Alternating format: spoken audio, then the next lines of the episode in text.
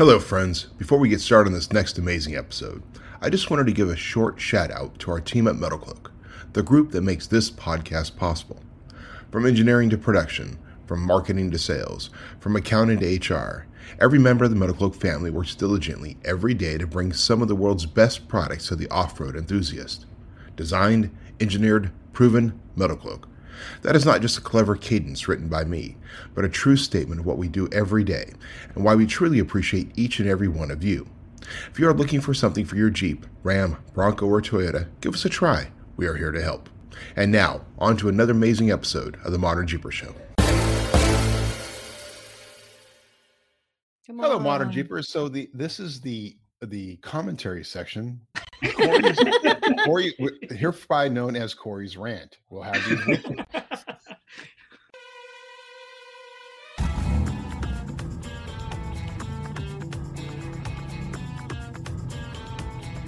The Modern Jeeper Show, the show about Jeeps, Jeeping, and Jeepers.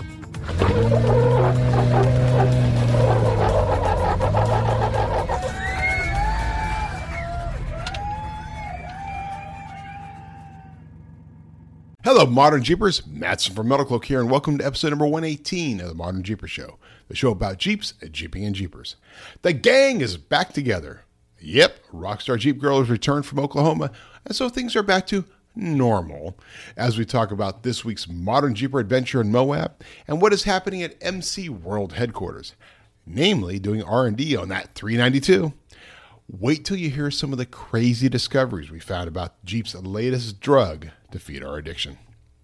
Then we are joined by Modern Jeeper and special guest Jonathan Chapman of American Off-Road Customs of Las Vegas, Nevada. Jonathan shares the origin story of his shop, how he got started in Jeeping, how persistence has paid off, why competition with your former boss makes for good business, favorite trails, favorite builds, favorite mods, and serving a customer base that includes rock crawlers, mall crawlers, and overlanders. And this week's tech tip is... well, I'll let you just hear it for yourself. By the way, if you, like me, sometimes wonder what the F are these guys doing, you can see the full video in all its glory at youtube.com slash modernjeeper. As always, we are extremely grateful to our supporters and friends, including Warn Winches, Raceline Wheels, Bestop, Milestar Tires, Rugged Radios, Adventure Rack Systems, and of course, MetalCloak. So sit back, relax the cold one, and enjoy episode number one eighteen of the Modern Jeeper Show. Well, hey, Modern Jeepers, welcome to another episode of the Modern Jeeper Show. It's me, Matson from MetalCloak, and Mister Modern Jeeper, Corey Osborne. Hey, buddy. Hey, and Jesse's back, Rockstar Jeep Girl. Hi. Hi. She how is. Was your little, how was your little drop off in Oklahoma? Um, busy. Yeah. Did you bring your mom back? Yes. So she gets to go to Moab, right? Yes, I'm so excited. That's awesome. Is she excited or are you just dragging her along? I think she's just scared that I'm going to wreck her. I'm like, Mom, you're fine. She's like, why are you putting new harnesses in? Why are you putting a cage in? Why? Why? Like, why is all this? It's for your here? protection. It's for your protection. It's for my protection. It's right. For my liability. That's right. Wow. Cool. Well, that's like, you guys, what? You leave tomorrow? Yes. Yeah, tomorrow afternoon. And we have been in, I mean, since we've been on the road for so long, um, you know, we did our, our, uh, our thirty-five days, uh, seven, it feels like seven weeks, but it's just seven days a week for five weeks. Um, it, it, we, we are in a mad dash, and Jesse's Jeep, her two-door J K, um, while very well equipped, is getting another uh iteration, I guess. Um a Rock Hard Sport Cage put in it, um new new seats, new harnesses, um done right this time. Done right this time. Yeah. And, and elaborate. I put a new Come on, you gotta elaborate on that. Speakers. Huh? That's a, you gotta elaborate on that. Well, you know, I, I think it's a mixture of um, how we've all built Jeeps in the past, mm-hmm. and you you put in what you have at the time, and you make it work for what you have. Yeah, right. Once you cross that line of doing things the right way, as our guest will probably be able to talk about in great detail. Guest? Um, what guest? You know, we we only and I and I, we I just had this conversation with her. You know, Spike, my T J that I had, I built that over the course of about sixteen years. It wasn't tomorrow. It wasn't in two days. Mm-hmm. These things evolve. So as you make changes, um, always I, I try to f- tell people, you know, keep in mind that you may want to change something down the road. This may not be the perfect end all be all of what you want it to be right now. So you should make provisions and understand that if you start welding things in, that's kind of permanent. It's, it's, it's okay that we can change them later. It's just a heck of a lot more It's going to be a project to get my old harness bar out. Yeah. Mm. I'm going to have to take everything out. And cut and, torch and it out. Re-weld and yeah. Yeah. That's just, that's just fun, dirty work. Yeah. Yeah. Yep. Well, with my old seats, you know, they set back pretty far. And so the bar is down and the new one we got is pretty much going to be in the way of the other one. So we didn't get that in until I take everything out. Because once I take everything out, then I'm going to put my Armorlite flooring in. Ooh. And then my seats and torch out that bar and have a new bar in the back. Nice. That's happening like all in the next twenty-four hours. You can dig. Yeah, yeah. We were like, we're, uh, now I just got to wire my speakers and my radio and clean it up, and I'm good. You know, when we talk to our guests, I wonder if they've ever done anything like this. But you ever seen like some of those? And it, it was kind of a thing for a little while, like the the badass build in three days. Oh, right, right, right. right. Like, yeah. You know, it's one thing to do it on T V, but another to actually like go and do these. I, I don't know how you do that. Well, you know, it's interesting, and and because of our industry and um, how things evolve, uh, a company like Armorlite, and a, a huge shout out to those guys, um, that really it just didn't exist a couple of years ago. So the guys that would go uh, either Rhino Line or Linex their tub and still had to deal with a lot of the heat issues, you know, Armorlite came along and said, wait a minute, we're an O E M provider already. We've already got these molds basically that will form fit your Jeep and fit along with all of the, I mean, literally with the, with all of the, um, the pieces parts, all the plastic interior that our new Jeeps have. Once you take all that stuff out, put these floors in there and put the, the, the trim pieces back on. It's pretty amazing. Like, but it just didn't exist a couple of years ago. So all of us that have made, you know, made do with what we had I to put towels do. On the floor because it is so stinking hot. Yeah. Because I didn't want to just spend money on, oh, we should get this. And then looking at it compared to what I just got, mm. there's no comparison. Like, yeah. I'm glad I waited a little bit longer. Well, but that's the difference between like them and us. Like, we complained about the problem and they actually went and fixed it and created a solution. Right. right? But, you know, entrepreneurs, inventors create solutions. The Imagine rest of us that. sit around going, friggin' problem. Nevertheless, Kids, what do the I do cuts, with the bruises, the, the bruises, cussing. Right? And yeah. I, yeah. We're pretty sore. I, I have two goose eggs on my head. I have a big, giant knot on my ankle from dropping a collar straight. Oh, yeah. I think I, I've ankle. got like two elbows now. It's yeah. awesome. This has been wow! Great like, couple you're days. Just, you guys are so inspirational. yeah, don't take it to a shop. You should take always it. take it to a qualified shop. And before we talk about shops, so it's been interesting here because, well, first off, to our listeners, we said you guys in a couple of days, like, yes, this is the weekend. This is Memorial Weekend. This is our annual. This will be the fourth or fifth. Fourth, fourth, fourth, fourth annual Modern Jeeper Adventure in Moab. I have no idea what they're doing because I'm out of the loop because, hey, if you're not going to show up, you don't need to know. So they got all kinds of great stuff planned, and it's going to be another fantastic event, another weekend where I wish I was there. Yep. But out here, I'm kind of hanging out having fun because, you know, our buddy John Mock from Salem, Oregon and Salem That's Jeepers, right. uh, well, his three ninety-two arrived this morning. Well, Yay. He arrived it this morning with his three ninety-two. In fact, so fantastic story. Like, he's supposed to have this thing delivered last week. It got delayed. It got delayed. It got delayed. I mean, it was hot labeled. Like, if you know John, he is a very persistent guy. He, he if he wants something, he keeps going after it. And it kept getting like delayed and delayed. Finally arrives in Portland. And it's like just sitting there. Like, it was supposed to be thrown on the truck right away and brought down to Salem to Robertson Motors. No, it's just sitting there. just sitting there, just sitting there. And I'm getting worried because, like, I've made all these arrangements to have it here so we could start diving into it this week. And finally, he calls me up and says, okay, so we're, we got permission. He basically went there, for all intent and purposes, as the employee. He went down there. They, they allowed him to go. He went down with an employee of the of Robertson Motor. They went and they picked up the rig from the like the train depot, popped in it, drove it to the to the dealership, did the P D I and the stuff they had to do to the dealership, threw on thirty-sevens. Like, John doesn't wait. He didn't want it to. He threw on thirty-sevens right away.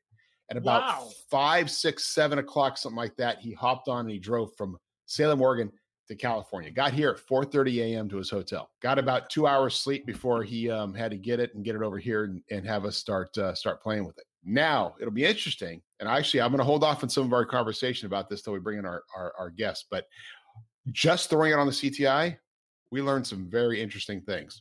And uh, and and and it's stuff that, like, you wouldn't have expected. Like, maybe Jeep would have thought about this, but they apparently didn't. Interesting, differently yeah. than the jail. Then, well, you just just say. Let's just say that there was it was it was interesting. There, there.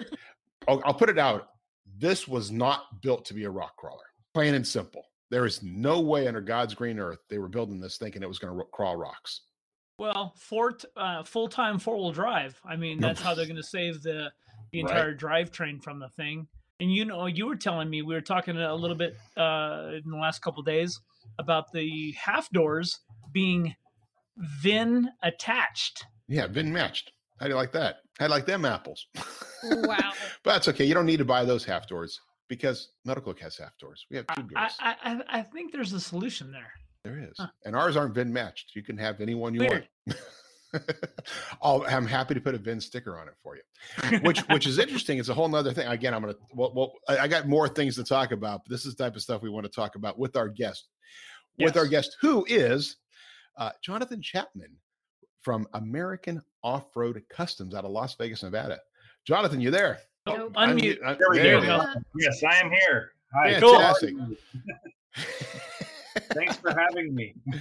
Hey, thanks for being a part of the show. So, absolutely. Uh, y- y- you know, I, I, you and I haven't really ever interacted that much, um, and uh, but I've been like a great admirer of the game you've been playing for. How? When did you start American Off-Road? Uh, we started officially two years ago, um, about two weeks ago. So about two weeks. May, about two years ago.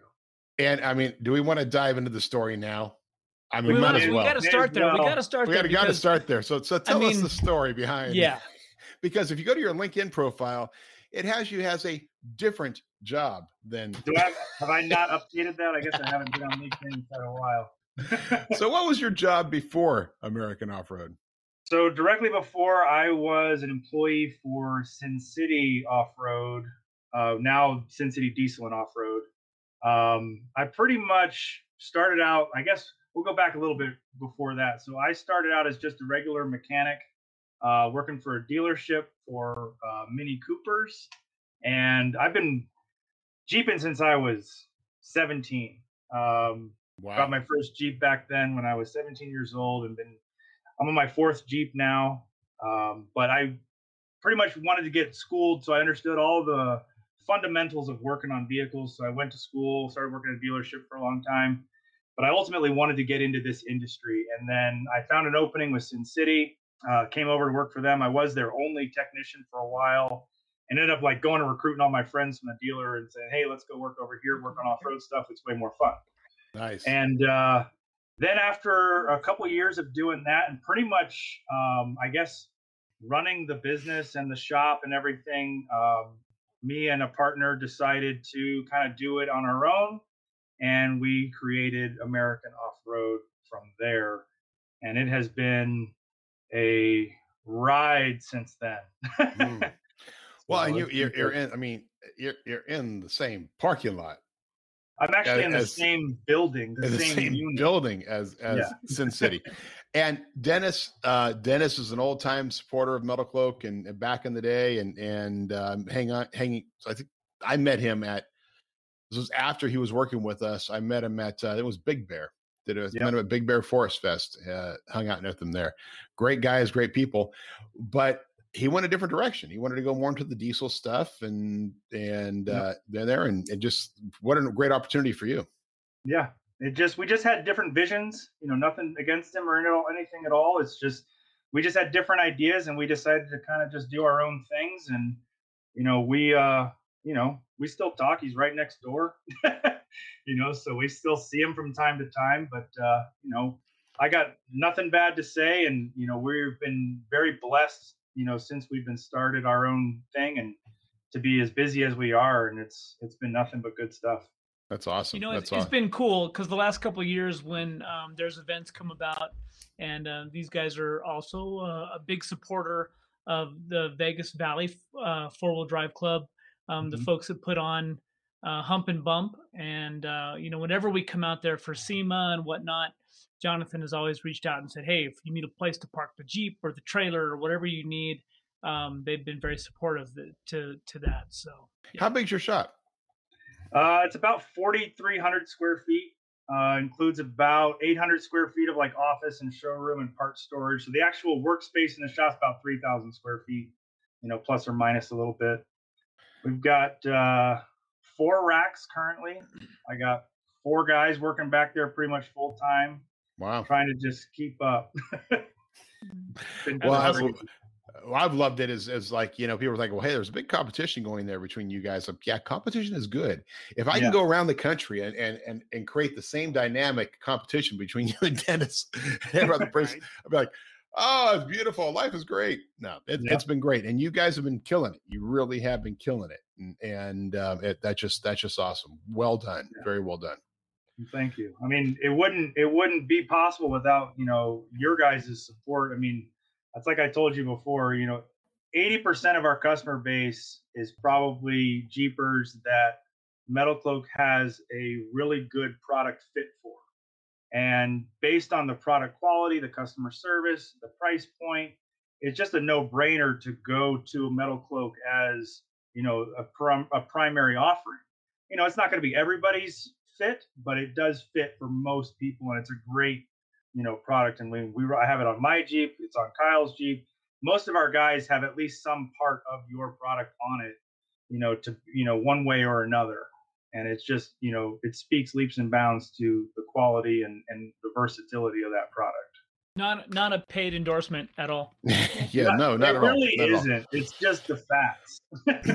Well, I appreciate that. So, so what are some of your other go-to products? What are your go-to wheels? What are your go-to tires? What are your go-to seats? Uh, we, uh, so we used to be really big on Nitto, um, and nothing against Nitto. It's just hard to get right now. Um, we've actually, myself, I've switched over to Mickey Thompson's. Been very happy with, with their performance.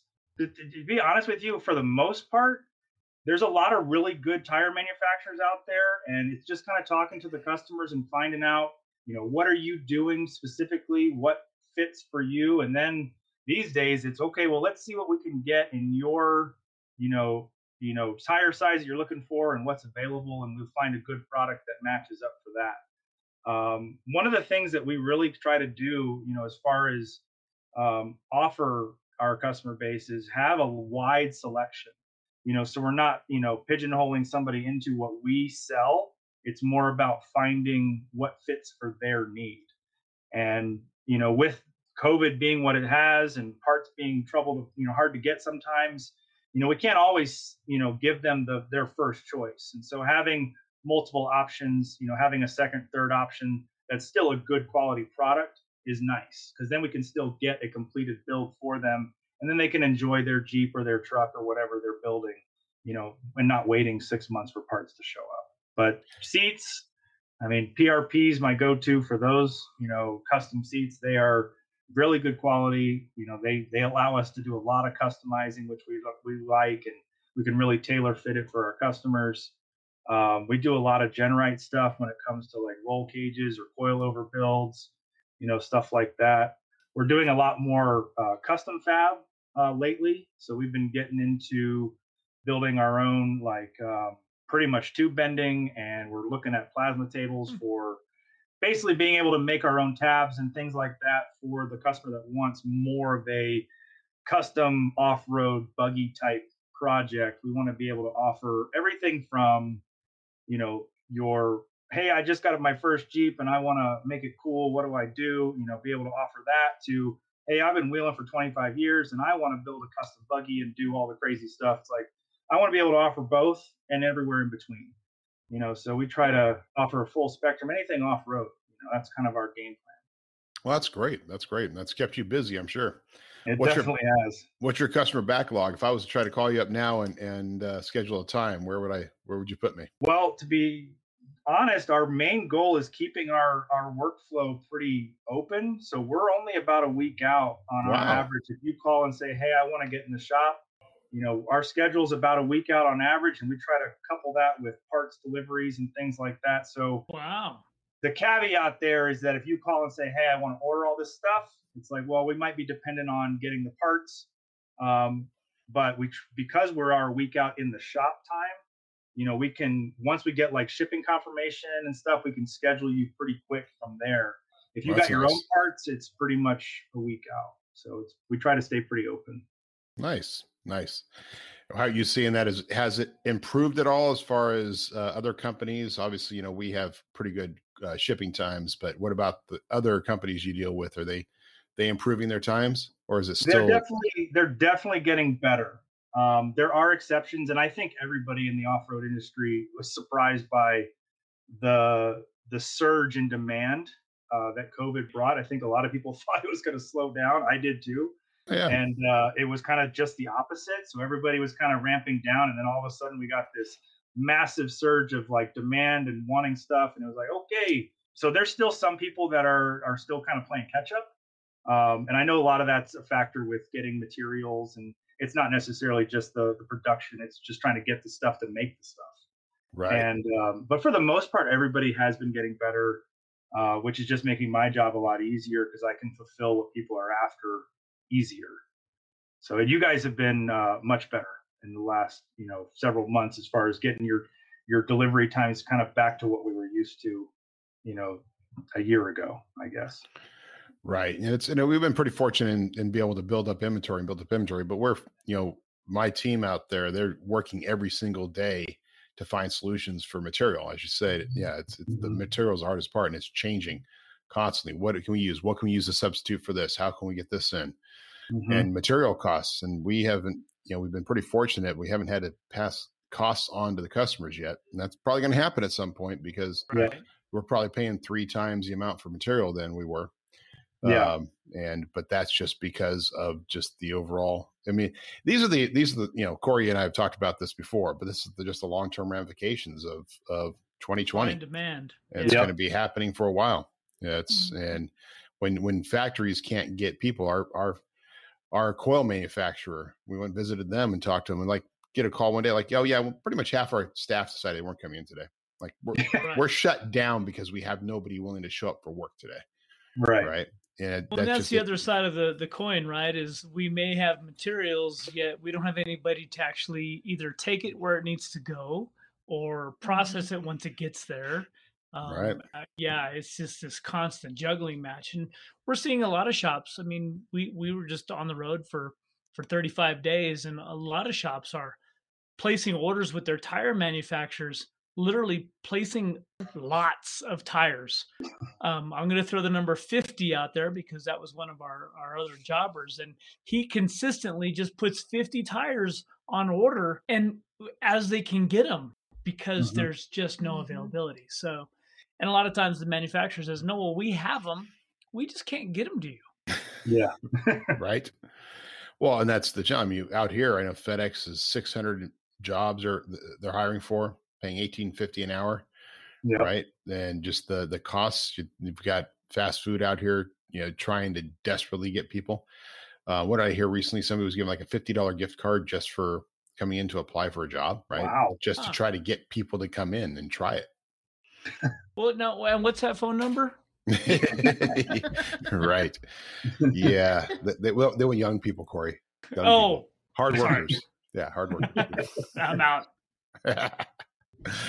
Oh, man. So, so Jeeps, I mean, so do you primarily, I mean, you talked about your overall strategy, but like right now in your shop, what do you, what do you got? What's, what's your breakdown of platforms? Uh, right now, it's pretty much all Jeeps, actually. We have mostly, mo- I would say most of our customer base is Jeepers. We do get, um, you know, some trucks in the shop on occasion, uh, whether they be full size or like the mid-size. Gladiators is a good transition vehicle. Tacomas are a lot, a lot of overlanders like those. And we try to offer, you know, suspensions and accessories and bumpers and all the things for those things as well. A lot of what we see, we do a lot of gearing. Um, we do a lot of power adder stuff, like engine mods and things like that. I think that kind of speaks to our background in like automotive repair, because we understand a lot more than I guess some other shops that aren't comfortable doing like full engine rebuilds and, you know, diagnosing check engine lights and things. We can offer a full service, you know, so we're not afraid of, you know, putting a supercharger on an engine because we understand how all the engine stuff works anyway. So it's just, uh, it kind of is more, more easy for us, I guess, in that sense. So in other words, you're real mechanics. We are real mechanics. We are, we actually are certified, um, mechanics. So we, I actually was hybrid certified before I left, you know, now I guess with the new, uh, the four, four by E Wrangler that's coming out, you know, I guess I've had somebody come in asking about some stuff for that. And, uh, you know, it's not something we're going to turn away just because it's got a big power plant in there that, you know, can be scary if you're not familiar with it. But, uh, you know, it's as it as the industry changes, we try to evolve with it. And, you know, we want to be able to offer every, you know, things for everybody that comes in. You know, we, we've got some some weird inquiries from time to time. Um, like what? Calling, uh some old uh like cutlasses and stuff wanting like a ten inch suspension lift, you know, and they're out there, you know, there's stuff that's out there that you can do that. And uh we haven't had anybody actually come in and do it, but we get some phone calls for some odd stuff sometimes. We have done like Subarus uh, and some of the crossover S U V lifts and things like that, trying to get a little more off-roady for those. Um, but, you know, not all the time, but we get them from, you know, time to time. And, uh, but we are trying to do more, um, more truck stuff and more overland stuff. You know, maybe eventually we'll get into some side-by-side stuff, but we'll see how that goes. You know, it was interesting, um, going back east, and, and we talk a lot, of course, be, being that I, we live in Colorado. Um, there's a few gladiators around. And of course at Moab, we see a few gladiators. When we were back east, you, there are all the gladiators that you can't buy in the West. Well, they're all on the East Coast. Really? Um, mm-hmm. Literally dealerships with thirty and forty in a line at a dealership. Wow. Wow. And literally, I come to Montrose, I come through Colorado, and if they have two, they're lucky. Yeah. They're well, all, is that because they're moving them or just because the other guys moving aren't moving them? them? Every, uh, I made the comment to Jesse. I said, you know, every stoplight we pull up to, if you pull up to a stoplight, you can look through the intersection and find a gladiator. Wow. Yeah. They put the big Crazy. rims and big wheels, the- wide wheels. I mean, all kinds of, of different styles of builds, but so many gladiators out east. Huh. Yeah. That's because you got the big trucks are out west, right? Yeah. The Fords, the big, you know, the Dodges, but no, I don't well, know. That's don't pretty cool. That's interesting. I would not, I would not have suspected that. No. Well, if you're going to go and you're going to go to the beach, and so why not buy a Jeep so you can still be part of the Jeep family? Um, put some wide wheels, uh, you know, twenty-fours, twenty-eights on it, and uh, go to the beach, throw all your sandy stuff in the back. It's a good yeah. solution. Right. Mm-hmm. Wow. That, yeah, absolutely. Well, so wait, that wide wheels, that means it doesn't fit on your C T I trailer? No. Right. no, no. And so, and as a side note to all of that, um, we're now seeing where Jeep is releasing a whole bunch of incentives for the four by E. So mm. it'll be interesting to see how these, all these manufacturers start to deal with the hybrid type of vehicles and what they're willing to push. There's going to be a huge incentive to buy this four by E, to buy vehicles that are do better in fuel economy. Which is interesting because the three ninety-two, which arguably probably has very lousy fuel fuel economy, um, there's no incentives That that's nope. a ten, twelve, fifteen thousand dollar premium markup, right? Yep. We I mentioned it earlier, so it's the goodest time any to bring it up. So, uh, so we have this three ninety-two here. Have you had a chance, Jonathan, to to get your hands on one, or any customers yet? I have not had my chance to to get my hands on one in the shop, but we have had quite a few customers talk about it. They want it, you know. And then it's the it's the debate is, well, can you take my current Jeep and put a V eight in it? And what's the cost difference for that versus me going and trading it in and getting that one? So there has well, been that conversation. If I had a choice, if I had a personal choice, I would just take the J L and throw throw the three ninety-two in it rather than buy it. Because here's just, just, just a couple of things. Let's pull it up on the C T I trailer, right? We got our big black one over here, and the engineering pulls it on. And we first thing we want to do is C T I this thing on stock Rubicon wheels, right? Even we took the thirty-sevens off that he was running and put these stock Rubicon wheels in. Get it up on there. Start flexing it out. First thing I think of is, man, the sway bar didn't disconnect. And you know what that's like, Corey, like the Rubicon oh. edition sway bar, it just goes up and all of a sudden you have like this much space between the fender and the tire. So I look in there, I go, huh, no, sway bar is disconnected. The jounce, the upper jounce is like eight inches long. Stock, oh. there's like two inches between the little stock rubber jounce and the bump stop. You have no up travel. It is like literally the first product somebody's going to have to come up with is cutting off the stock jounce and putting in, uh, one on there that gives you up travel. There is no up travel. Wow. So why is that? I do. I had no idea. Are they Not wanting yet. to keep it stiffer for the on-road performance that they're thinking? Yeah, I think they're like focused on the on-road performance. Like these guys are going to go out there because it's. I'm sorry, this is not going to be like good, good for whoop-de-whoops or anything. I mean, it's it's going to be right. Yeah. I mean, it literally has no up travel. So for whatever reason, they have this super long jounce in there, like sitting there ride height. There's two inches between that little yellow bumper. I mean, there's not even enough room to put a Duro spring in there. There's not enough, you know, at stock height. the is that upper mount? Is that a piece of metal extension, or is that it, all soft? It's, it's all it's all stock, all stock. You have to chop it off, which I'm sure plenty of us are going to do. Mm-hmm. Like, so I have all was, the conspiracy theories on all the electric vehicles. So right. So this, this I mean, and, and, so it's going. It has no up travel. Okay, that's number one we notice, right? So that's fine. Though it does it. You know, I think it did like uh, sixteen. I didn't. Even, I didn't know what the C T I score was, but it was pretty bad. Again, it was as if you put a stock a Rubicon up there, J L, and the sway bar did not disconnect. Then wow, yeah. So then you did. That's okay. That's one thing. That's one thing. Then we notice, and I'm talking to the engineer, goes, yeah, um, he had it in four low, which you should have it in four low to pull it up right. on it. It wants to run through the brakes. Mm-hmm. He had a, oh, wow. he had a, he had a double foot pedal it. You built a rig and it only has four ten gears in it. Or not, it doesn't have four tens. What did it have in it? Is it four tens or is it? I think it's, it's, it should be four tens. Yeah, it's four tens. So yeah, it, it, it, it has the four tens. It has the um it, it, four to it, one. It has a four to one. It is all set up for putting in a four low. You've got the engine, like a lot of torque. Why didn't you put the brakes in there to stop it? Now, you know, if you're gonna like, go change, if you're gonna go change the gears, you're in trouble. I mean, well, that's what our that's what our J K was like when we put the L S in there before we put a big big brake booster. You're like, well, and Jonathan can Jonathan can talk about this. I mean, this is the problem with we get we get guys on the C T I trailer where they've they've got some upgraded horsepower, which also comes with a higher torque value. They put mm-hmm. the thing in four low, and literally you can't stop them. I don't care how big your brakes are. You've got a ton of torque. That that just um, you're gonna drive through the brakes. There's a lot mm-hmm. of torque behind that, but for guys who are new Jeepers? Oh god, you're, they're in trouble. It's gonna be scary. That's Ethan, gonna be interesting. Ethan, our head engineer, I mean, he he he just it idled up the trailer, no problem, super easy onto the trailer. And of course, you know, our C T I trailer is a much bigger, longer ramp than Corey's, and but he had a double, he had a double fisted, double foot it to stop it. Jeez. Wow. Now that that's number two.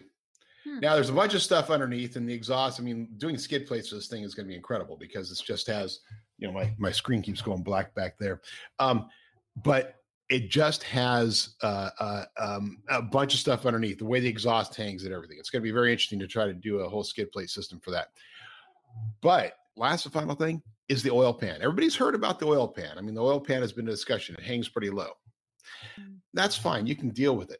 But the bolt, guys, the bolt is like, it's, it's like protruding at the very back end. It's like, it gives you another inch of a hit point on the wow. bottom.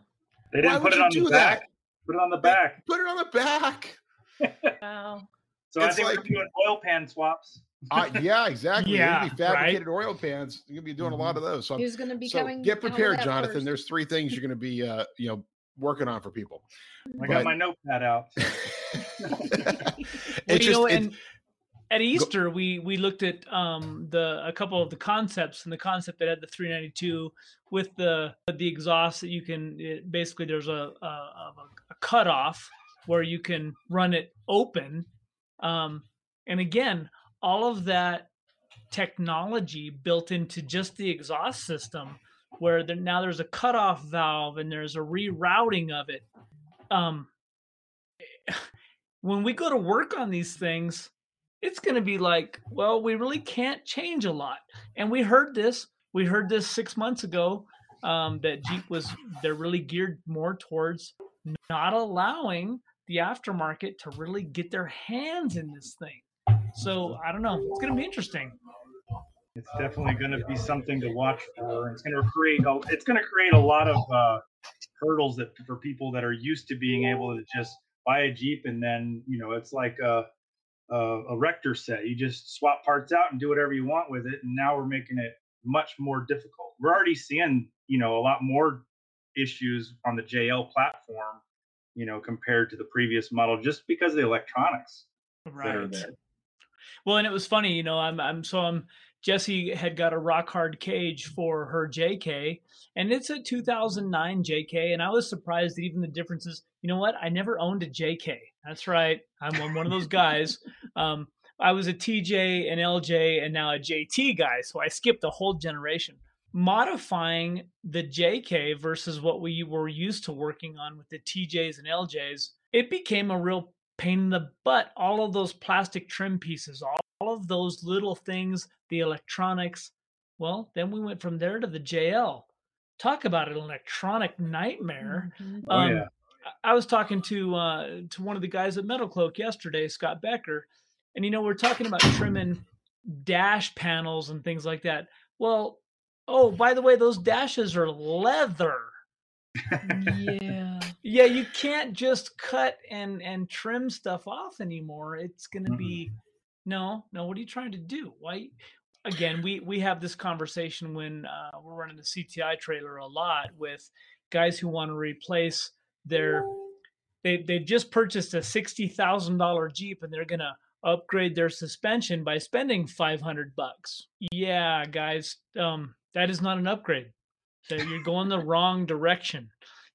You really thought the Jeep engineers, springs and shock m- matching components and all those things were only worth five hundred dollars? Then what did you buy? So you guys, I'm sitting here. Um, uh, I'm not ignoring you, right? Mm-hmm. Actually, yeah. uh, we're, we're trying to unlock this pad. And sitting right oh. here in my office right now, you can see him. That's Gary. Hey. That's actually our, our produ- post-production guy who, who makes all this stuff look really, really good. So he's in here and then he brings this pad into me that apparently, you know, trying to remember passwords, like, Uh yeah, what's the Apple I D password for this particular? I don't know. Or why is it set up that way? As if I did it, like it's my fault because I put it in. It's your fault. It's all your fault. So so keep talking amongst yourselves. Sub- subject subject is is um is living in Vegas. There, go. Living in Vegas. Living in Vegas. I guess that's a good topic for me. I'm not originally from Vegas. I'm actually from the East Coast. So when you talk oh. about uh, you know, the differences on the East Coast, seeing different Jeeps and stuff like that there versus out West and stuff. My parents still live over there. So I travel over there at least once a year, sometimes twice to visit them and stuff. So it's really uh, interesting to see the differences in the Jeeps I see driving around town over there compared to what I see out here. Oh, and uh, it's, uh, I really love it in Vegas, you know, surprisingly with the heat. People always, you know, assume that it's the desert and it's super hot and, you know, it's why would you want to live there? And to be honest with you, it's really uh, not that hot that much. You know, if you consider, you know, it's three months out of the year that it's like really hot. And for the most part, we all got good A C. It's not really that that bad. You know, it's just, you probably don't want to drive with your top off during that part of the year, but, you know, that's why we have soft tops and hard tops. You can take on and off, put it on, and, you know, you're okay. You've got there your you A C. Go. How but, long have you been out? How long have you been out West then? Uh, I've been living in Vegas for seven years now. So okay. It's been a while. So I've been here long enough to kind of get acclimated, I guess. And to be honest with you, the trade-off between the wheeling that's out here compared to the East Coast wheeling, I you, it's no comparison. Right. You know, it, it did take some getting used to. Oh, I um, bet. Because I grew up on the East Coast and I was used to trees and mud and rocks in the woods and stuff like Throttle. that. And I'm coming out here. And when I first built my J K, I was in for a rude awakening my first time out rock crawling. And I was like, okay, I got to make a lot of changes. So that took some getting used to, but I love it. Like it's, uh, it's, uh, I wouldn't give it up at all. You know, the fact that it doesn't rain is actually really nice because you're not subject to all the, you know, oh, we can't go out because it's raining or any of this stuff. It's really few and far between. So it does make for a really nice, you know, being able to go out and enjoy the outdoors a lot more often, you know, than not. And, you know, in the summertime when it is really hot out here, you just go out at night. You know, it's eighty degrees, maybe ninety degrees in July at nighttime. So we hook them up with rock lights and go out That's and enjoy perfect. the trail in the dark. And it's great. It's a lot of fun. So yeah, it's, it's funny. It's weird traveling around, you know, and, and um, having a, a bias for the West.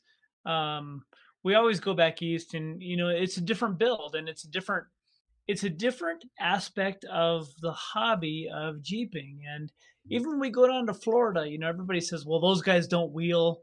You know what? It really doesn't matter that they don't wheel like we think of it, but mm-hmm. there are still places that they can go. And, and uh, like I mentioned last week, those, those, um, those off-road shops become tire fitment centers. Yeah. And, um, and really that like that's, there's nothing wrong with that. It's just a different aspect of the hobby, but yeah, you come out West and, and people don't understand that it's not all about the horsepower. There's a lot of finesse that has to be had in the West, which back East, they can get away with not having a whole lot of throttle control, but then they have to have the stronger parts to enable the wheel speed and that kind of thing. So, yeah. And from north to south, it's totally night and day. Yeah. What kind of wheeling there is or what kind of builds there are. It's just, it's very broad spectrum out East. Yeah. See, I, I admire that. That's the one thing I always like wanted to be able to do is just maybe one of these days when I retire is just travel and just experience the wheeling in all the different parts of the country. Cause my I'm job's California. taken. Sorry. Hmm. You want to trade? I got a desk here for you. You know how to use a computer. I'd be out in the shop. I don't want to sit at a desk. Nothing wrong with that. R and D always needs help. That's right. So what are you guys talking about? Because I just, you know.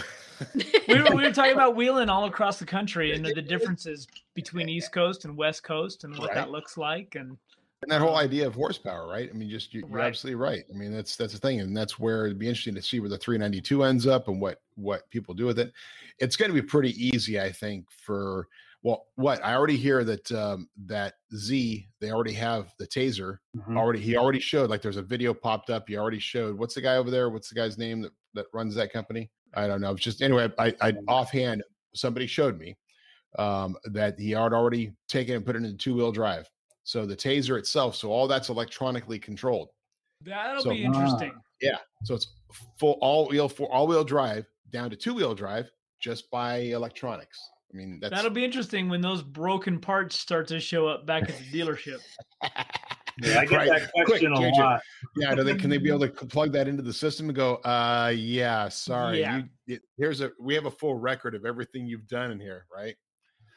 I yeah. actually saw somewhere where they, uh, I forget what, there's a code that pops up on a scan tool that once you've modified anything, it literally has a code that says E C U modified, warranty void.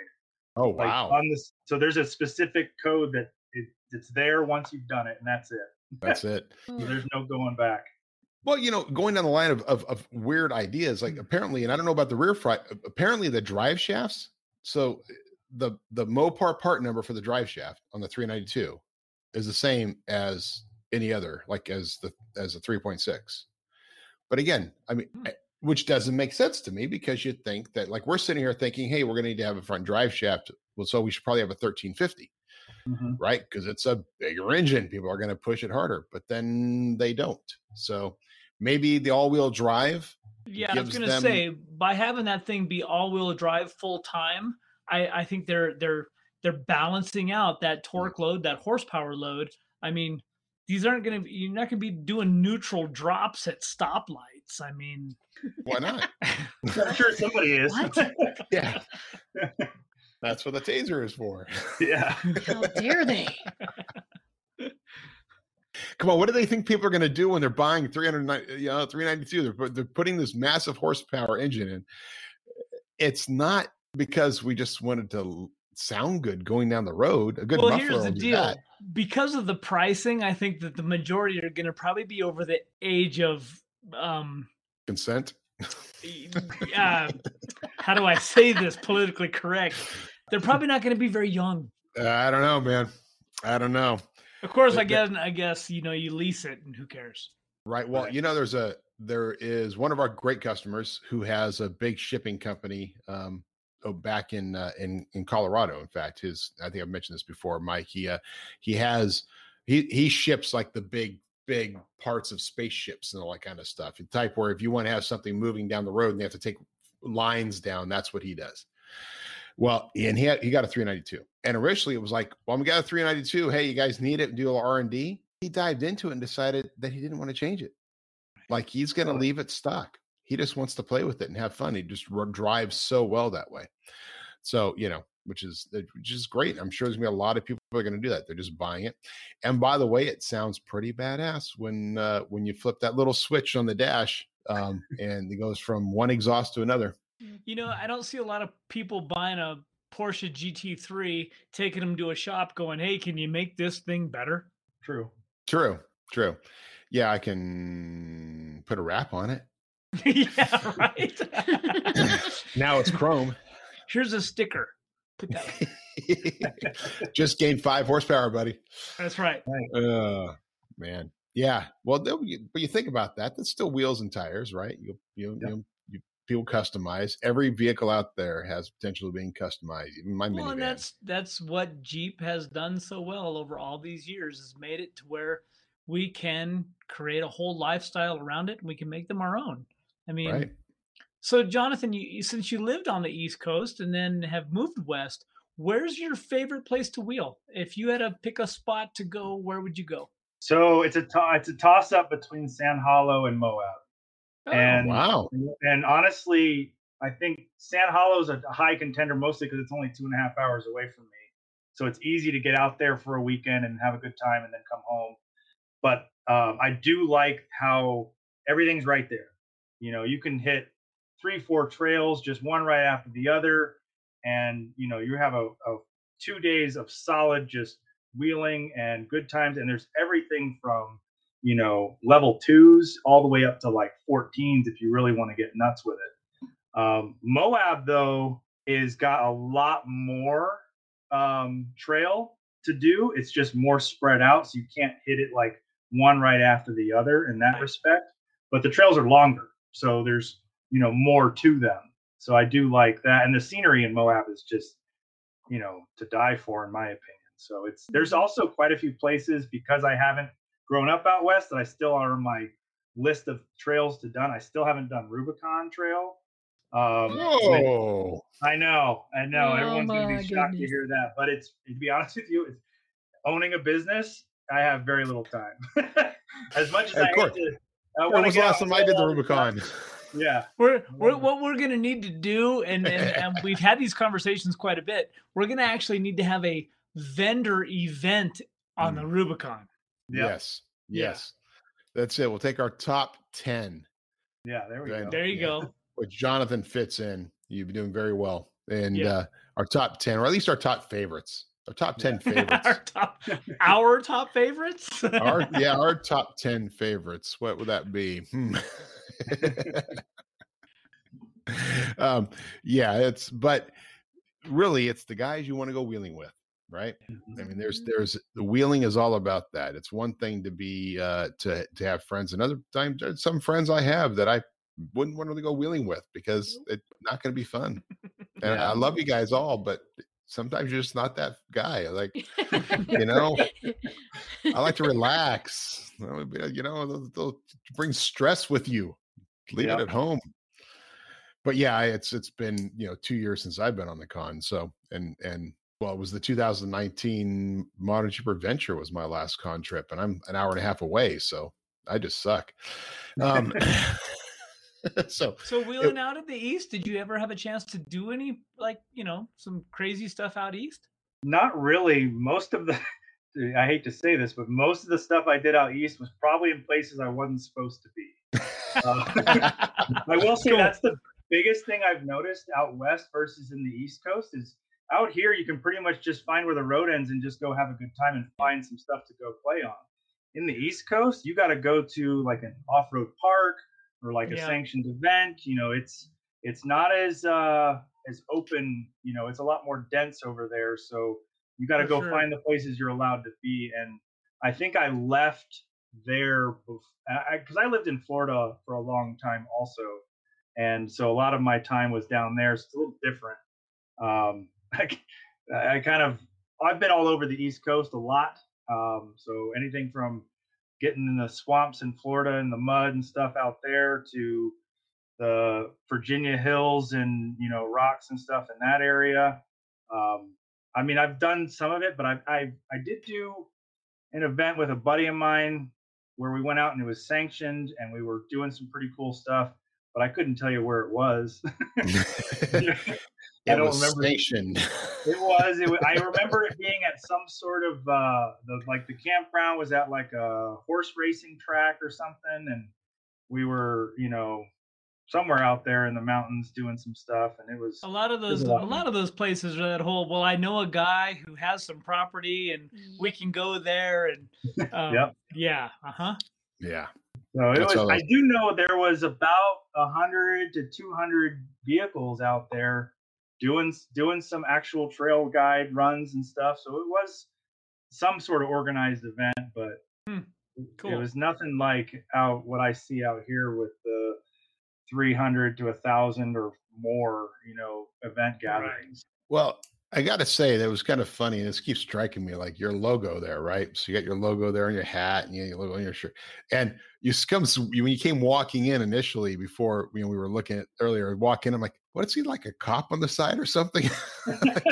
You got the black hat, you got the black, and, and for all of our listeners, the reason I'm describing this is because it looks like a shield, like his logo on his shirt looks like a shield. So you have to go to youtube.com slash modern jeeper and see it. Yeah. So it had that, and I was like, it was like, this the, this protective duty like I expect to see out in his car, right? Security in big bold letters that are reflective with the little yellow light on top. It is kind of a badge though. I kind of like it. Like yeah. it's well, very prominent. You know what it is? It's actually, so when we were, you know, talking about the company and like the vision we had for like, well, what do we want to do? It's like, do we want to be like another Sin City name, or do we want to be a Las Vegas, whatever? And, you know, ultimately uh, we didn't want to, you know, put ourselves in a position where it was like just a, a Vegas specific, you know, brand. We wanted to be more optional to, to grow, you know, like not necessarily just be limited to the Vegas area. Um, so we were like, okay, well, what's more of like a, you can be anywhere kind of a name. So that's where we kind of came up with the American, a lot of, a lot of Jeepers, they're very patriotic, and we thought it fit pretty well. And so then we were deciding, okay, well, what's our logo going to look like? And to be honest with you, this is actually a presidential seal um, template that we've modified. You know, we put some wrenches oh. in the logo and stuff, but that's nice. Kind of where we got the the base idea for the design. And uh, we kind of took, if you, in the very center of it is a is a shield icon, and so one of our simple logos is a just a shield um, that's just it says American Off-Road on it and stuff like that. So that's, you know, it's kind of the root or uh, the you know the foundation of the company or the the country is the presidential seal, you know, all that kind of stuff. And that's kind of where the origin came from. And we kind of thought it was very patriotic. We were all very, you know, you know, patriotic in our beliefs and stuff. So we wanted to kind of have that show through in our company design and, you know, what we do. And, but it that's is kind awesome. of, I will, Yeah, it's it's very. Uh, I agree. It's very it's very formal, I guess, in the in the look of it. Well, just from a distance, like you start looking at it closely, you get that. You can see the more of the seal side. From the distance, you come walking in with the black, right? Black button-up shirt, black hat, all that. I'm like, whoa, okay. Yeah, I mean, here's that's the, awesome. Like you can see kind of like more of the details yeah. of it. I can get the glare off of there. But it's and for the, our listeners, is that available? You, can people buy it swag off your website? So if you go to um, jeep daddy dot com and then click on our logo there, you can buy all the swag you want on there. It'll drop ship directly to you. There's all kinds of shirts and hoodies and backpacks and all kinds of stuff on there.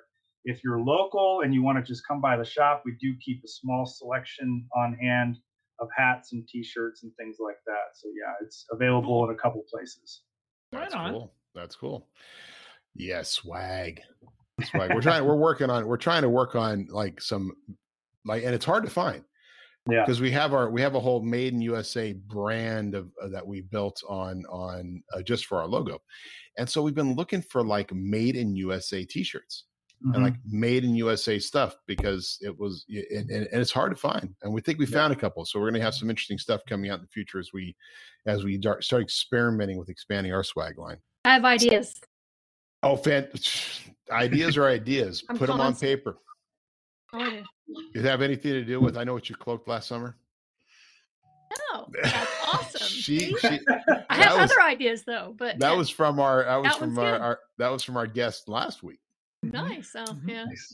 Who now? Now we're gonna have a competition because Jonathan's gonna have to see if his if his reach is better than her reach because she did pretty darn good with uh, her promotion of this episode.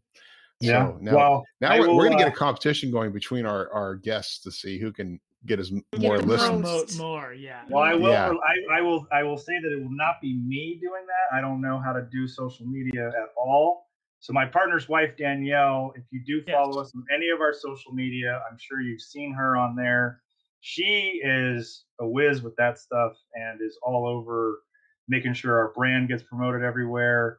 And so I will turn to her for all that kind of stuff. Danielle, actually, um, she reached out. Uh, I got a message from her a little while ago and said, hey, you like, you know, we're, we're on it. So yeah. it was cool. cool. Nice. Yeah. Nice. Yeah. We've had a few and I've had a few guests come through that were like, hey, fantastic. Thanks for being on the show. And you're like silence in their end. You're like, right. Really? Like, you don't want to, did you just hate the show that much that you just don't want to share it? Like, did we, did we offend you in some way? No. I, I was trying to get anything. this. I wasn't sure if this was live or pre-recorded, so I was trying to get all this stuff squared away last night. Like, all right, we got to get our get our stuff together so we make sure everybody's watching. What's yeah. What's really funny is I've started to tell people that it is all scripted, and then they just kind of sit there and they go, what, "You wrote all that down?" No, no, there's no script. Made for my live studio audience. Yes, right. Hey, we should start doing that. Let's. I want to. I, I guys need to laugh more, so we're gonna have like canned laughter. I'm gonna have, have canned laugh laughter. Track. With a little button that you can push. Exactly. There's a whole. There is. It's kind of amazing since podcasts are so big, how much technology is out there, how many websites are out there, and there is one where you can do the whole thing as you're going through and doing it, and you drop in like as you're going. It's like a producer would be as they're going doing it. You can do stuff like canned laughter, and, but it has to be done live. Like as you can't go back later and make an edit on it and change it up in the system. You've got to just do it as you're going. So you have all the stuff pre-recorded and scheduled. Like now, now a word from our sponsor, you hit a button and it starts playing and it, it just all builds it into with the a file. Mixing board and all that. Yeah. I can just see that. That'd go. Yeah. Well. Yeah. That's not gonna happen. Yeah. That sounds like a lot of work. That's why we call this a right? B S session. This was never yeah. meant to be work. It's all fun talking with friends. Yep. So, okay. So, so, uh, we've learned about your jeeping history. We learned about your, you know, your wheeling history and some of your favorite trailers and trails and, and, and your trail failures because you haven't been on the trails. So what, what, let's talk about like, you know, some more about your customers. So in twenty, let's just go back twenty twenty. Like what was your favorite build you did in twenty twenty? Oh gosh. It's so difficult to keep track of them, to be honest with you. Let me think what, trying to think what stands out.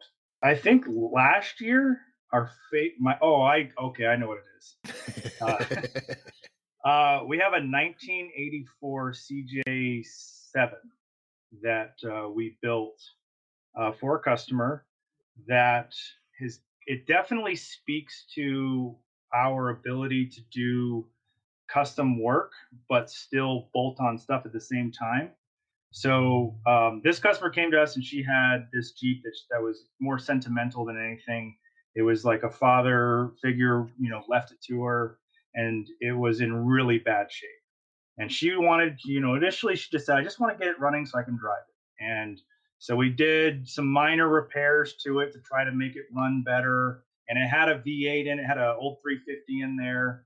Um, and we did some stuff. And as we did some stuff, we found some more stuff. And, you know, we found the body was pretty bad, rust, rusted through, had some holes in it and stuff. So we, you know, we gave it back to her and we said, you know, we really think you need to address some other issues. And long story short, uh, we ended up doing a complete frame-off restoration on this thing. Wow. Um, and we upgraded quite a bit in the process. um, wow. So the entire, every single body panel is brand new. The tub is wow. brand new. Wow. Um, it has a completely custom fabricated dash uh, because we kind of eliminated a lot of the original stuff that was not needed because we weren't using it. Uh, like the A C controls and all that stuff. We just got rid of it. Uh, we put a brand new three fifty crate motor in there. We put a uh, E F I fuel injection system on it. Got a brand new turbo three fifty.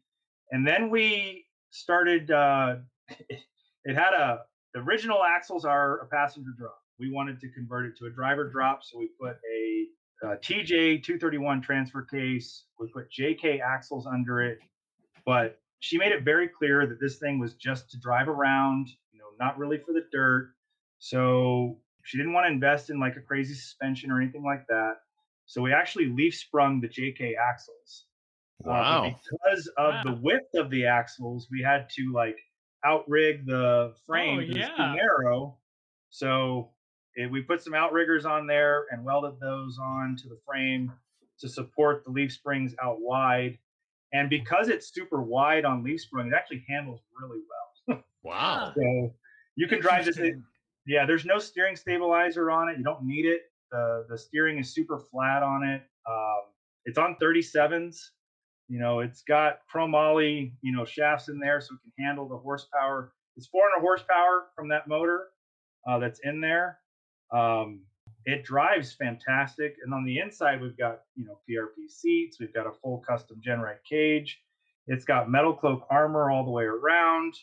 You know, it's, wow. uh, and it's That's all cool. powder coated. There's not a drop of paint on it.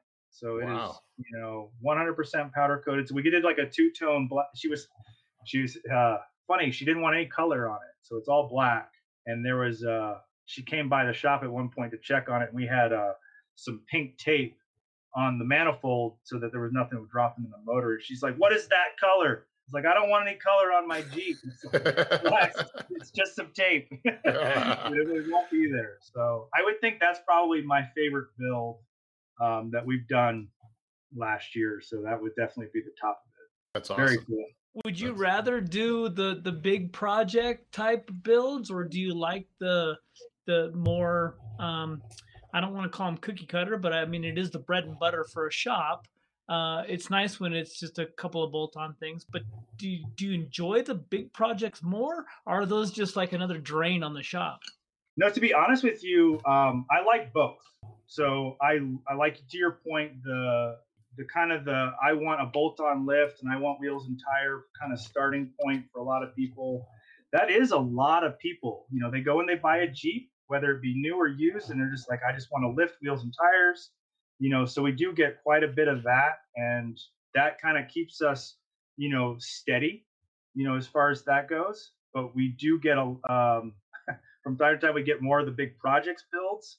And we, I like those for the mental challenge to try to problem solve and let, it lets kind of the creative, you know, mind go to, go to work and to come up with what people are looking for. And then it's like, okay, well, this is what they're after. Let's see how we can turn that into a finished product, you know, and to see their faces like, wow, this is way better than I expected. You know, that is like a lot of gratitude. You know, it makes you feel really good to see somebody really happy with, you know, what you're giving them. You know, we put a lot of sweat and time and effort into what we do. And, you know, at, at the end of the day, you know, to what we talked about earlier is, was we are mechanics. You know, we're not, we're not like the guy with the bankroll that can just, you know, do whatever. We do this because we love it.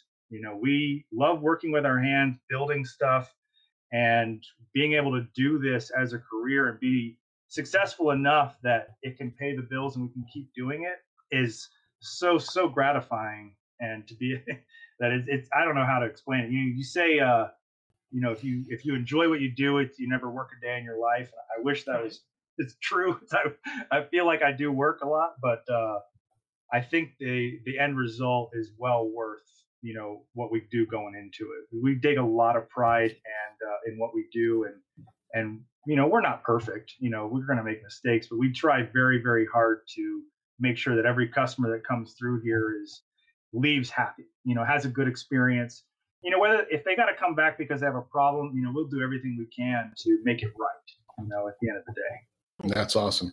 Well, and that says a lot to how successful you've been in the two years you've been doing this. This is, you know, you have that great customer service attitude. It, it, it's a great passion of yours. You're basically trying to pass that passion on to your customers. Mm-hmm. And they, they, I'm sure they recognize that. Honesty and integrity goes a long way too. It does. Yeah, definitely so, does. So one of our final, we've kind of hit you with one of our bunch of our fast five questions, but our, one of our final ones is is always a favorite. Is what would be your favorite mod under five hundred dollars? Ooh, favorite mod under five hundred bucks. Uh that's such a low price point, right? That's the point of the question.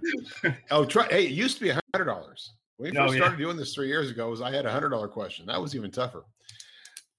Five hundred bucks, huh? Let's see. Um, I would say. Okay, well, I'm a light guy, so I like lots of lights. I know they joke about lights over lockers and stuff like that, but lockers cost more than five hundred bucks. And I will say, with the heat out here and being able to wheel at night, you know, a, a stock Jeep can do a lot. So being able to take your Jeep out and enjoy it all year round, a good set of lights, whether they be rock lights or auxiliary lights, I would say that's probably my favorite mod. You know, put a set of rock lights with a multi-switch pod, you know, for a few hundred bucks, and you've got the makings for a lot of optional accessories to add down the line. So that's probably my favorite, favorite inexpensive mod. What a great answer. What a great answer. I just that's saw, awesome. um, and this kind of ties into one of our, um, our people that we enjoy working with, um, Baja Designs. Uh, I just saw some renditions of their lights that they're going to come out with on the Bronco. Oh, I know that we're Modern Jeeper, but um, it's kind of interesting.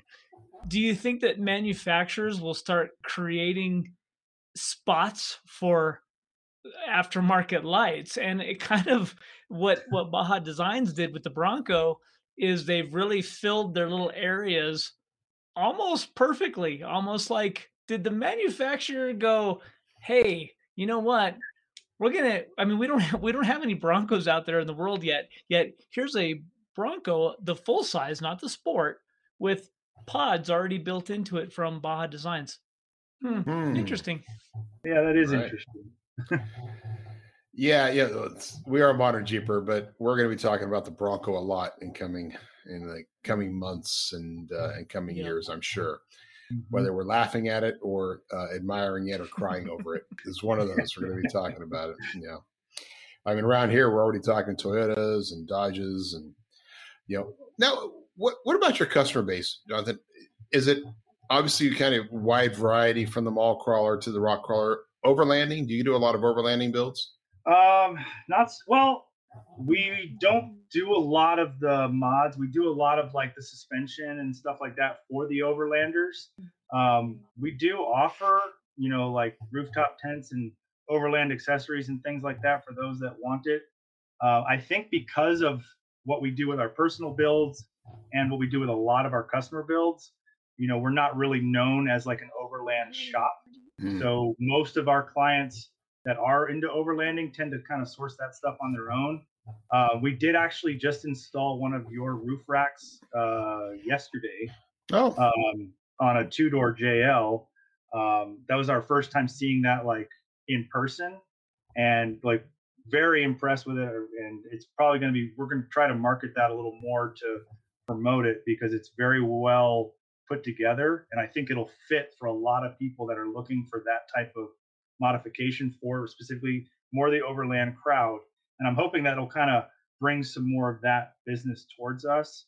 And uh, we definitely want to cater to all types of off-roading, you know, not just specifically rock crawling. And, you know, there, whether you're you want to go to the mall with your your rig, or you want to go to, you know, the rocks, or you want to go out and go camping, or you want to go flying through the de- desert as fast as possible, I'd like to be able to offer all of those things.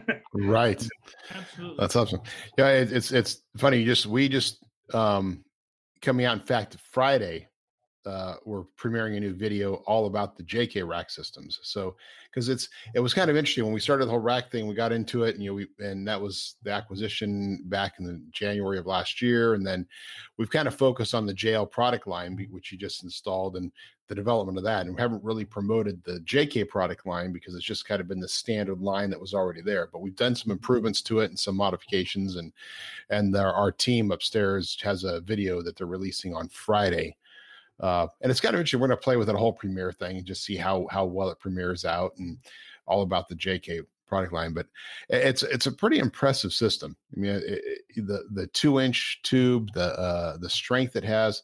I mean, just just installing that front hoop on the J L. I mean, that's mm-hmm. the strength there. And what our guys, what our engineer, we have one primary engineer who focuses on that system, um, and what he's the innovation he did. Now, on the flip side of that, he's struggling right now because the uh, the the cowl on the three ninety-two and the Mojave J T are about two inches taller, so yeah. you, it doesn't work. You can't get it on there. So we're, we don't even know. I mean, it's going to be a matter of seeing, is, is there enough of a three ninety-two population that wants a rack that it's worth creating a whole new mounting system for the front, or is that simply an audience that's simply, yeah, no, I'm not going to throw eight hundred pounds on the top of my rig or three hundred pounds on top of my rig. Yeah, don't know. It will be interesting to see. Wow. Uh, this has been another great episode. I really, really appreciate Jonathan coming out here yeah. and doing it. So, you know, for all of our listeners, our fans, and our followers, how do they get a hold of you? How do they find you? So um, you can reach us. You can call us at our, our number's uh, seven oh two, four seven eight, five two two two.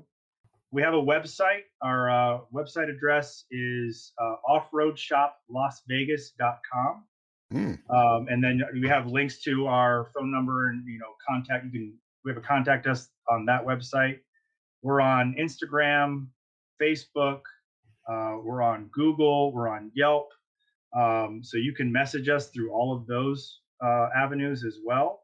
We try to be as as open as possible to be able to get a hold of us. Uh, so pretty much across the board, however your favorite uh, medium is, you can reach us through there. Corey, any sort of tech tips you wanted to touch on? Or maybe Jonathan, anything? What's the biggest thing you've run into in the last last week out. that you're going? You're teched out. Yeah. We we we continually, and for those of us, uh, for our followers that follow MetalCloak Owners Club, there is a lengthy thread going on regarding, sway once bars. again, sway bars. And sway bars. Oh my goodness. Oh, is that you know the anti-rocks? That is that the anti-rock thread? Yes. Yes. Yeah. Yeah. So, I have my opinions about anti-rock. Love, yeah, love, love can, John Curry, and, and the, right. but I have my opinions about anti-rock. They can, uh, they can check it out. I, I, I responded, and hopefully it was kind of a mic drop kind of response. Um, I don't know. That oh, others... you just always stir it up when you do that. Yeah, I know, but it was no, just that's me. It's you know what? Again, it's it's our our, our technical. We sometimes overthink so many things. Mm-hmm. And I think there's so much information out there that we tend to want to believe the wrong side of it. And I just, it's, it's simpler. You know what, what we all do is not rocket science. We're not going to space. Well, maybe some of you are, I don't know. Uh, I've been there. I'm, I've been there. I'm back. It's Aliens. just so it's just so simple, and we tend to want to make things so complicated, and that's why dealing with shops who know what they're doing is such a benefit. And I know that uh, Jonathan and and so many of the shops that we visit and we deal with, there's a lot of guys that come in and and they don't ever write the check to pay them money, but they waste a lot of your not waste. I didn't mean to say that. They spend a lot of your time asking for answers to these simple questions. And um, you know, kudos to all the shops across the country who take the time out and go, well, let's talk about that and let's try to make sense of this. The the, inf- the information superhighway, as we know of the internet, is becoming just flooded with opinions and crap, not necessarily the right information all the time. So it's it's easy to get biased and get guided a certain direction. But if you have questions, go to your local shop, go to your local Jeep club, ask these questions amongst your peers. Don't simply go, well, I read on the internet, because guys, that's that's not helpful. Hello, Modern Jeepers. So the this is the the commentary section. Corey's, Corey, hereby known as Corey's rant. We'll have you. Well, I can I can appreciate a lot of what he's saying. I mean, it's nothing's more frustrating than someone who comes in and says, "Well, I read online that such and such is is what I should be doing," and it's like, well, how do you know who you're listening to knows what they're talking about? Right. And you know, one of the things that we do here is we try to make ourselves as available as possible to answer those questions, because, you know, to your point, a lot of people, they don't they don't have the background to understand, you know, how a sway bar works, for example, or what it's for, you know, and just answering certain questions that people have. We can explain why we do what we do when it comes to the modifications, and why when you lift a vehicle, you have to take certain steps to maintain, you know, the correct geometry on the axle, so you don't drive all wonky, you know, when it's all finished. You know, that we, we try to make ourselves, you know, a information point that people can rely on, you know, in the hopes that they are going to obviously be a customer, you know, but at the end of the day, if they just want to do it themselves, you know, that that's okay. You know, I, at the end of the day, we're all in the off-roading. We like to do this, so it's fun. You know, I, I, I do have a lot of uh, work on my plate, but I try to make myself as available as possible, as well as, you know, the other guys in the shop that are, you know, ask those kinds of questions. And we try to get out on trails, you know, with the clubs and with different groups. And it's a little easier in those environments to answer those kinds of questions, because I don't have the phone ringing and, you know, people trying to get their job, you know, their work done on stuff. So it's a little better there than it is in, you know, in the shop sometimes. But, you know, to your point, having reliable information to know that what you're being told is correct is way more valuable than just, I, I heard the other day somebody say that the internet is full of people who write their own truth. And just because somebody says it doesn't mean that it is correct. And it's definitely, fact checking is is very imp- more important now than I think it has been. Yeah. I'm on the internet. I'm right. Right. I'm right. You're wrong. So that's, yeah. How do you, like, to answer your question, how do you know he was telling the, you know, he knows what he was talking about? He has more posts than anybody else. Right. He hangs he out posts more. a lot. He posts yep. a lot. People can't argue with him. Yeah. Ah, yep. It's, it's very true. Very good, good wisdom. Good wisdom, my friend. Ah, well, uh, you know, I was going to say last week, uh, Corey, it was all about, um, uh, what was, what was the topic you, you, your, your, your, of your Corey's rants last week? Now, I, but you I, know, I, I don't know. It's I, whoever this, is affecting it was consideration. me. That day. It was considerate. Being considerate. Be considerate. And That's I right. said this week we talk about being competent, and I don't think we even had to, because Jonathan and uh, American Off-Road Customs is truly the example of being competent. That's right. And if we were, if Thank we were you. a shining example, it's absolutely true. Um, the rest of us, yeah, I don't know. I've actually well, now that to... I know that they're only about a week out, I'm so bringing some vehicles to you. Um... well, we're, we're happy to have it. That's awesome. That's awesome. Well, you know, and it's time to do, we probably need to do another little event down there too. When when are you going to yeah. go through Vegas again with the C T I trailer, Corey? Um, it'll be, it'll be before, um, it'll Hump be during Hump. Hump and Bump. Hump and Bump. Yeah. Okay, cool. That'd be great. Maybe we can do something and uh, an open house or something with, with American Off-Road. Absolutely. Yeah. yeah. That'd be fantastic. That'd be great. Cool. Love to see it. All right. Well, my friends and all our Modern Jeepers, you know how to reach me, Matson at metal cloak dot com and Corey at metal cloak dot com and Jesse at metal cloak dot com. And you can reach us on social media, Modern Jeeper Adventures, to check out our, our events, which there's no current open events to register for because We're doing Moab this weekend and Tillamook in July. And then, but we will have next month, the Rubicon registration go live and, and Colorado. the Colorado adventure go, uh, go live, and get you yep. all the details there. Um, and also check us out at modern jeeper forum dot com, where you can see all kinds of good stuff and answer questions. And maybe, maybe just maybe I'll go in there, answer them. And maybe we can get Jonathan to go in there and be a guest tech for a, for a day or something. There you go. So, okay. and that's Yay. it. But if you know, if you like this episode, smash that button, say like to us. And if you're on your favorite fod- podcast, please go out there and, and leave us a review and tell us you like us, you hate us, whatever. But we like to see those things. It makes us feel important, makes us feel proud that we're actually doing something of quality and not just BSing here for an hour like I can do so easily. Thank you, my friends. And we will see you on me. the rocks. Cheers. Yeah. Bye bye. This podcast will self-destruct in five, four, three, two.